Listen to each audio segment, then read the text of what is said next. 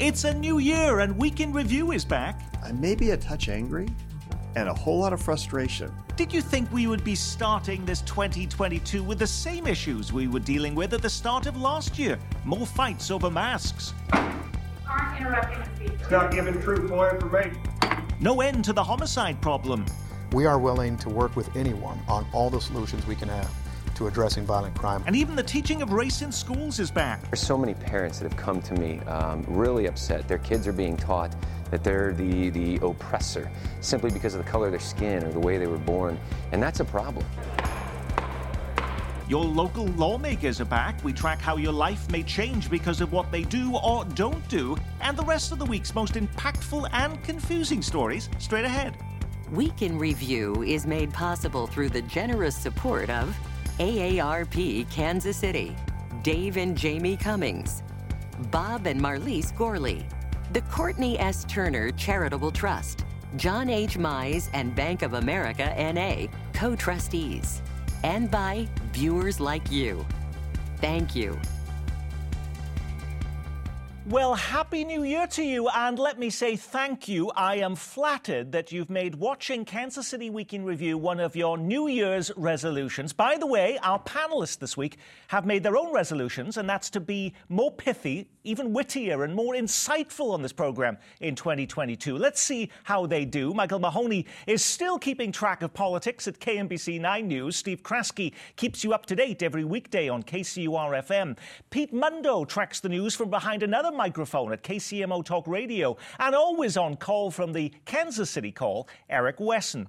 Now, while many of us grumpily eased back to work this week after an extended holiday, Kansas City Mayor Quinton Lucas was beginning this first week of the new year in quarantine. He had tested positive for COVID 19 just before New Year and later declared that his wife and new baby had also contracted the virus. One of the reasons I was happy to get the test when I did was because we had New Year's Eve plans, like a lot of couples around Kansas City that might have exposed us to dozens, if not hundreds of people. It's been a less than stellar start of the year for the 37 year old mayor at the end of 2020. He said his biggest regret in office was the record breaking number of homicides in Kansas City.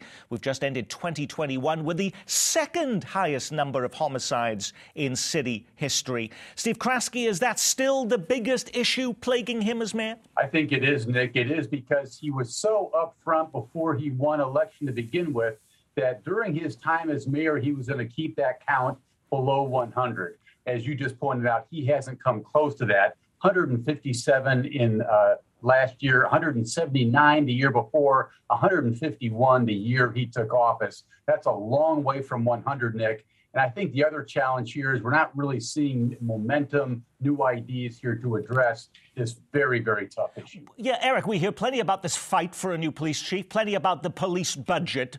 But are we hearing anything about a different approach, a new strategy or fix for this homicide rate? No, I think one of the things they'll probably try to do is to have the new chief come up with uh, some strategies on what they were going, what they need to do, how they need to do it, and uh, hopefully it'll be somebody that can start rebuilding the relationship and trust between the police department and the community.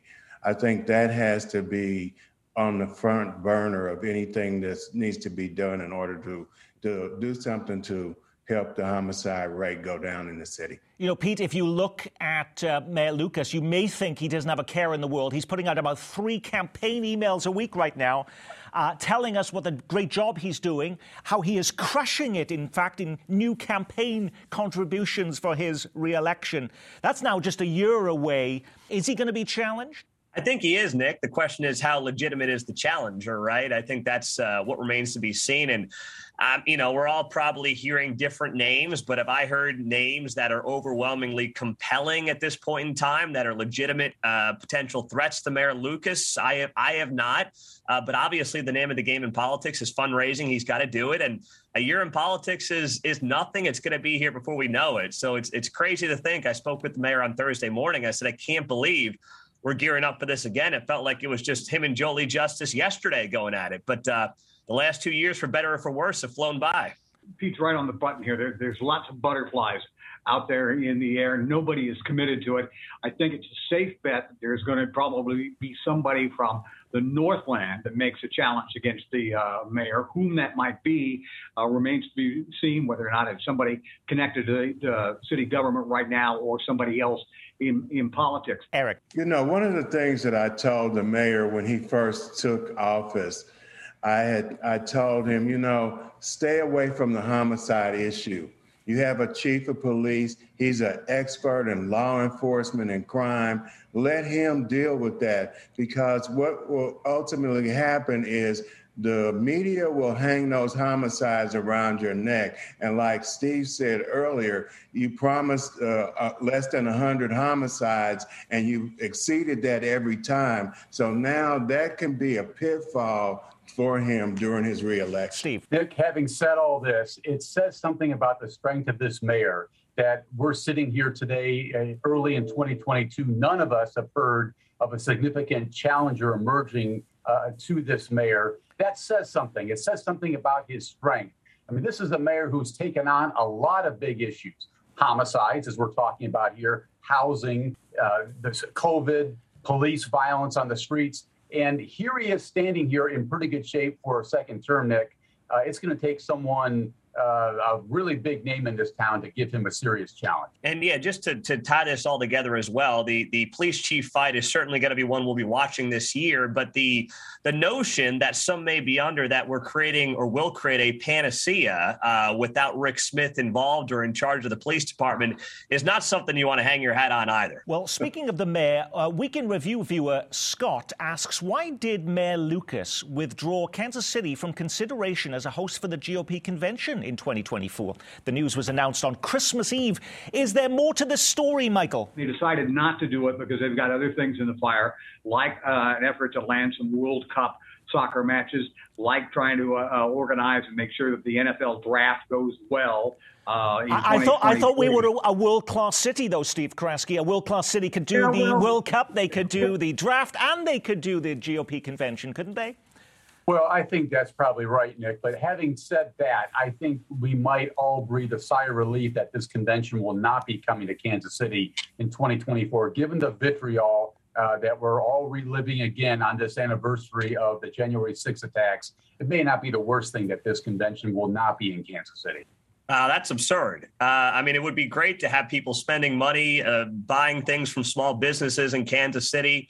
I think it'd be uh, outstanding to do that, whether it's an RNC or a DNC. I'd welcome them both to town. What I understood in, in talking to Mayor Lucas about this was that uh, the amount of fundraising it takes to put together a bid is in the tens of millions of dollars, and that money may just not be there right now. We know that Sly James went through that for 2016. It didn't work out for him. So it's just uh, it's one of those things where I think it'd be great to have, but it sounds like it was a money thing more than it was, my understanding at least, a political thing.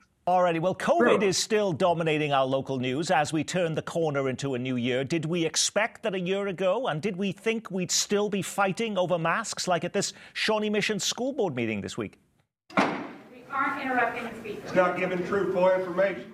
Okay, we will adjourn for the next 10 minutes. Board adjourned twice, shifting the meeting to entirely virtual and forcing the public to leave. We're here to support the kids being unmasked, um, it being up to the parents to be able to choose whether or not they choose to mask their children. Disputes over masks was just one of the big headlines of the week. Consider some of the others. Children's Mercy says they have more kids hospitalized with COVID than at any time since the pandemic began. Other area hospitals reporting the same trend and medical workers not immune from the virus, COVID sidelining 500 staff at KU Hospital. It's a dangerous moment, claims KU's top doc. Omicron and COVID is everywhere, and if you refuse to take precautions, it will find its way to you now more than any point in the pandemic. Now, you may read these headlines and think, oh no, we're heading for another mask mandate, we're heading for more business lockdowns, but instead, our local elected leaders still seem reluctant nervous, perhaps even scared to death of imposing any new restrictions on us. Why, Eric? Because they don't want the political backlash because it's getting close to election time. And it wreaked havoc on the economy. When you have four or 500 staff members that are out of a hospital, you've got kids in school spreading it around amongst them, each other, and we're acting like none of this stuff really is, is, a, is an issue. And that's wrong. Michael, very few parts of the metro right now do are even wearing masks. Uh, is that about to change? I think there might be a change by uh, personal behavior, but uh, I, I, think um, uh, uh, the political will is not there. Um, as Eric said, to to go back to any sort of mask mandates. They are they're trying to do that over in I believe St. Louis County right now. The Attorney General Eric Schmitt is right on their neck about that. He would do the same thing over uh, over here. Uh, it, to try and impose something like that in the state of Kansas would be very difficult with the new laws they ha- have in place. Uh, but you, you, are seeing some efforts in, in, local school districts, particularly Shawnee Mission, to address this. County Commission uh, was going to talk about this last week on uh, on their th- Thursday meeting as well. There may be an uptick in mask wearing simply because of the conditions that people decide they want to uh, live under, but there's not going to be any more mandates. One of the things that the president said off the bat was, we don't want to close schools again. And that's something that probably needs to be looked at. You've got an issue in these schools. I mean, how do you how do you fix it? I think schools. But, but, but let, let, let's see. Let's Steve. Go on, Steve. Schools are going to be our, our testing ground here for where we go. But look at two of our leaders right here in the metro, uh, Nick. Mayor Quinton Lucas, Governor Laura Kelly, both at, at, the forefront of talking about and imposing mask mandates a year ago, two years ago. We're not seeing hardly any of that from them right now. That's how much this issue has changed. And is it going to become more difficult, Pete, because lawmakers are returning to Topeka and Jefferson City with a raft of proposed bills designed to restrict even any more uh, pandemic related rules? Here's, by the way, a quick breakdown. In Kansas, there's not only a bill to block private businesses from requiring the vaccine, but there's a measure that would add COVID vaccination status to the list of prohibited forms of employment discrimination, along with race, religion, color, and sex. In Missouri, bills have been pre filed to bar schools from requiring students to get the vaccine, force restaurants and concert venues to serve the unvaccinated. And while there are two separate bills blocking businesses from requiring the shot, Another would hold companies legally liable for any side effects or health consequences a worker experiences from getting the jab. So, with all these new bills being considered, is that going to make schools and businesses in our bi state think twice about imposing any new restrictions on their staff or customers, Pete? Well, Nick, I'm, I'm not as worried about what the legislative bodies are going to do here in the short term because what we're seeing with Omicron and what I think the, the history shows, whether it's in South Africa or elsewhere, that has been pretty prevalent, is it burns through, it's highly transmissible, burns through quickly, and then, you know, hopefully it will continue to fade out quickly as it has in places like South Africa. So, Right now, from a short term perspective, I'm looking at it and say, okay, if Mayor Lucas wants to do a mask mandate, what does that look like based on what we know just happened in St. Louis County, where the attorney general is now suing the county over that? The mayor has said, if anything, what he would do and what he wants to do is what he had going on before the holidays with the school mandate, but he's not interested in a citywide mask mandate anymore. That's telling, and it points to what you know my colleagues here and fellow panelists pointed out regarding the political will, which is just not there, especially for a guy who's you know a year and a half away from potential reelection. What is the alternative then? Is it just to accept that if you have a child and they fall off their trampoline, or you have a, you're in a car wreck, or you're having a heart attack, that just don't expect there to be a, a hospital bed available for you, Pete? Well, I don't know if that's you know a fair assessment to make, Nick. We've got half a million children. The latest census data I looked at, half a million kids under the age of uh, 18 in the Kansas City metro. There are the numbers that we saw. What about 30 children in uh, at least KU Med, I believe it is. So you want it to be zero, but I think the idea of a zero COVID game is something that you know was a nice thought back in March and April of 2020, but it's no way to live. It's it's it's not an achievable uh, goal at this point. Michael the broader picture is, is when you take a look at these joint news conferences this past week in Kansas and, and Missouri, they are talking about about getting jammed in terms of hospital beds and available space in ICU that is beyond kids. Okay, and then the the, the whole other question about, about what to do with our children is much broader than than, than, schools and masks. If schools have to shut down, then the ripple effect, obviously, uh, what do kids what do parents do with their kids? You know, where's the daycare? Where's the babysitting? There are multiple levels of this, and it's very, very uh, complex. And it's beyond just well, kids don't get that sick, and and that they don't, uh, and there aren't that many of them in, hospitals right now. the hospital system that they say that they are under stress and they're worried about it, and that has to be factored in. With a new year comes new state legislative sessions. While Kansas lawmakers head back to Topeka on Monday, Missouri lawmakers are already back at work. We're told that blocking vaccine mandates, yes, will be high on the agenda in Jefferson City, along with efforts to ban race related teaching in schools. Closer to home, a bill has been filed requiring Kansas City to increase the amount of money it spends on its police department. But perhaps the most immediate and pressing issue on lawmakers' plates is signing off on a redistricting map that will reshape congressional and legislative boundaries. For a while, there was talk that Emanuel Cleaver's district would be withdrawn to make it tougher for him to win re election. Is that still the intention, or has that idea now been dropped, Eric? That idea is still being kicked around, whether it's feasible or not. I don't think that it'll work. You know, uh, the congressman has a lot of support in outlying areas that he's at, both with Republicans and Democrats. So I don't think that that's going to really affect him. That Steve, should should uh, Emanuel Cleaver be worried or be quite happy right now? Maybe a little bit of both. I, I think you never uh, see uh, walk away from this thing until the legislature has actually signed off on a map. But the tentative look at it is that Emanuel Cleaver is going to be in great shape. And Missouri lawmakers, at least, uh, there's a, a building consensus behind the idea that the, the split in the congressional delegation will remain six Republicans and two Democrats going forward. But if I had a guess today, Nick, it looks like uh, Cleaver's district is going to be pretty much Jackson County, and that's it. And he'll be in good shape for reelection going forward. Michael. Well, the other thing to look about and uh, look at is what happens in Kansas with the third district because Republicans over there are very interested in creating a third district that makes it much more difficult for uh, Democrat Sharice Davids to win a third term in Congress. And that may involve uh, trying to carve up a bit of uh, heavily Democratic Wyandotte County or on the southern end of John- Johnson County. So we've been talking a lot about Cleaver's district, the fifth in Missouri. Keep your eye on what's going to happen in Kansas with uh, Sharice Davids in the third. Eric. Just a couple of things. One, don't underestimate Sharice Davids' ground game.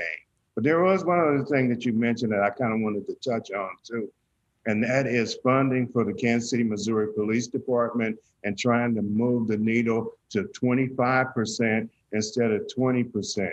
I got a, a source yesterday that told me that Chief Smith is going to be down there at the legislature testifying to move it to 25%.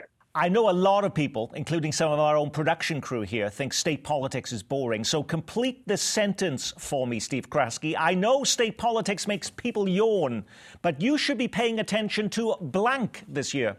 I, I would be looking at abortion legislation in Missouri, Nick. There's going to be a big, hard push to make it even more restrictive in the show me state. Uh, lots of people should be uh, watching that and be concerned about it going forward. Pete. Uh, how about something fun like sports betting? I mean, I don't know what these guys in Jeff City can't can't wrap their heads around this. It's a no brainer. It brings in cash to the state. Get it done. Stop worrying about the lobbying interests of uh, you know the casinos and whatnot, and let people place a wager on the Chiefs game. All right, I got them covering against the Broncos this weekend. Let's go. You know, and they haven't done that in Kansas either, but yet they do it in Iowa. What, what is the roadblock with uh, sports betting in Missouri and Kansas? Why, why is that so tough when they would bring in so much money for those states? Well, my understanding is it's all the uh, drama between the casinos and then whether or not you can have those little uh, handheld things and gas stations and how those two sides kind of aren't on board with each other. I, I think it's ridiculous. Uh, the best odds right now seem to be a statewide ballot because there's just no movement down there on this issue.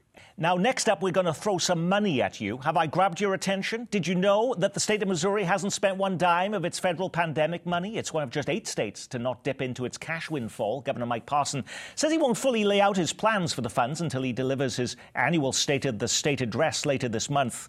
Kansas hasn't shown the same reluctance in cashing its federal checks. In fact, over the holidays, Governor Laura Kelly now proposes using its windfall to give every Kansas taxpayer a $250 rebate check. Is that what Congress had in mind when they approved the stimulus package? Can states just give away the money like that for something that has no specific COVID related purpose, Steve? You know, the money is fungible, Nick, and the states are flush not only because of federal stimulus money, but because tax uh, revenues are way, way up across the board. in so many different categories. So I think Laura Kelly's argument is going to be that, hey, we're not giving away federal stimulus money here. We're giving away excess, extra money that's coming into the state beyond what was forecast in all these different categories like sales and property tax. And she's in for a tough re-election campaign this year, Pete Mundo. Is she betting on the fact, banking on the fact that people love freebies, getting something, including her recent proposal also to cut your grocery store bill by axing the uh, sales tax on food? Well, I think she's being targeted and and you know pretty smart in an election year about this and realizing that you know in a year where we're seeing increases at not just the pump but also in the food stores, Kansas this this grocery sales tax has been a, a thorn in the side of the state um, as a regressive tax for for a long time. And if Laura Kelly leads to, uh, I mean, changing that or reducing it in some, uh, you know, substantial way. Uh, that's that's a big deal in an election year for her. I still think it's a, a, tough uphill battle just based on where the tea leaves are going to be this year against a, a Derek Schmidt, but uh, that does put her in a in a much better position. So what's not to like then, Michael?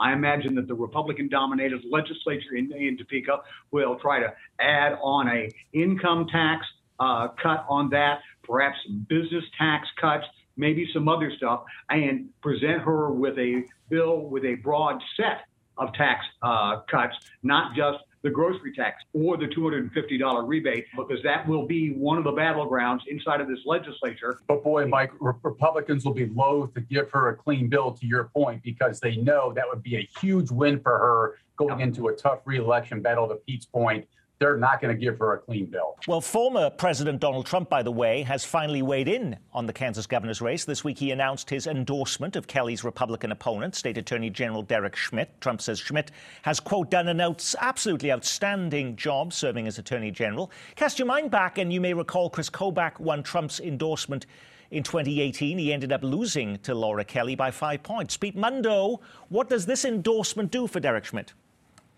I don't think it really does a whole lot, believe it or not, outside of maybe prevent any type of possible primary challenger of legitimacy from showing up. I think that's the most important thing that it does for him right now. But I mean, you know, we're we're still eight months away from a primary, which he really doesn't have and you're 10, 11 months from a general. So, I mean, it's it's good to have it. You'd rather have it than not in the state that Trump won by 15 points. But is it a game changer necessarily based on where this is at right now? No. If, if it happens in the Missouri U.S. Senate race, different ball game. You know, a huge laundry list of pretty prominent names, Steve Kraske, running for the U.S. Senate now to replace Roy Blunt in Missouri. Why no endorsement yet from Donald Trump in that race? Well, it, you're right. The endorsement would be so valuable there because it's such a large field and such a muddy field there. You know, there are any number of candidates running for the Senate seat, Nick, who have expressed uh, un- unyielding fealty to Donald Trump. I'm sure the former president's having a hard time deciding who to back in this race.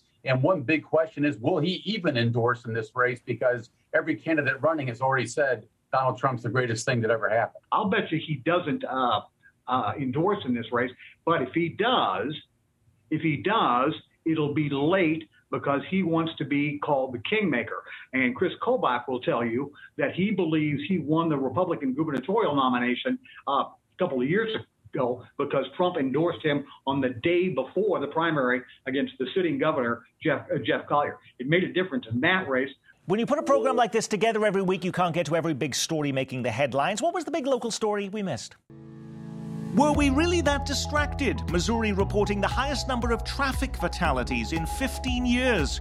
Kansas City's lowest paid workers getting a raise as the Missouri minimum wage climbs to $11.15 an hour. That's nearly $4 more than in Kansas. Speaking of Kansas, is it time to give up on the Mission Gateway project? The development agreement that would have turned the former Mission Mall site into an entertainment and retail destination expired this week.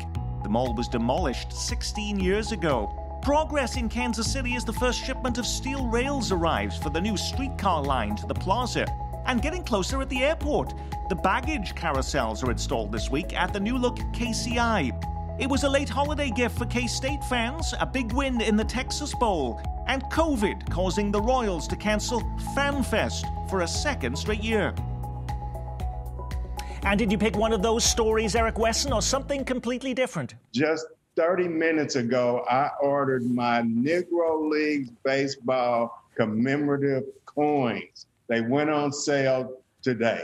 I picked something different, Nick. I picked uh, January 6th commemoration that took place on Thursday. Uh, obviously, uh, an important moment for this country one year after the insurrection at the Capitol. Uh, this is a moment for reflection, time to think about our democracy and just how fragile it is uh, in the wake of what happened a year ago. It's something we all should be thinking about. Did you pick that one too, Pete? Uh, uh, no, no, I didn't actually. I know. Uh, I picked. I'm going with my sports theme uh, that from earlier with the sports betting. How about K State? I like that one there, Nick. They crushed LSU. Anytime a Big 12 team beats an SEC team, that's a big deal. They covered the uh, the spread, three and a half points. They dominated that, and um, you know Skylar Thompson goes out on a high note. Great career by him. So we'll keep it uh, keep it sportsy here today. Michael, two things. Biden's speech on Thursday uh, naming Trump as the uh, uh, the culprit behind the attack on the Capitol. I have never heard a president of the United States attack a former president of the United States in a public speech like that in my entire career as a journalist or as an American citizen. I thought that was stunning. The other thing is, uh, as a baseball fan here, uh, the fact that the Royals canceled their Winterfest and the St. Louis Cardinals on the other side of the state did the same thing. This is not COVID so much as it is a product of the lockout that is now underway in Major League Baseball that threatens the start of their season. Keep your eye on that lockout. And we will be doing so. And on that, we will say our week has been reviewed thanks to Channel 9's Michael Mahoney, the Call's Eric Wesson, keeping you up to date weekdays at 9 on KCUR Steve Kraske, and tracking the news from 6 to 10 on KCMO Talk Radio, Pete Mundo. And I'm Nick Haynes. From all of us here at Kansas City PBS, be well, keep calm, and carry on.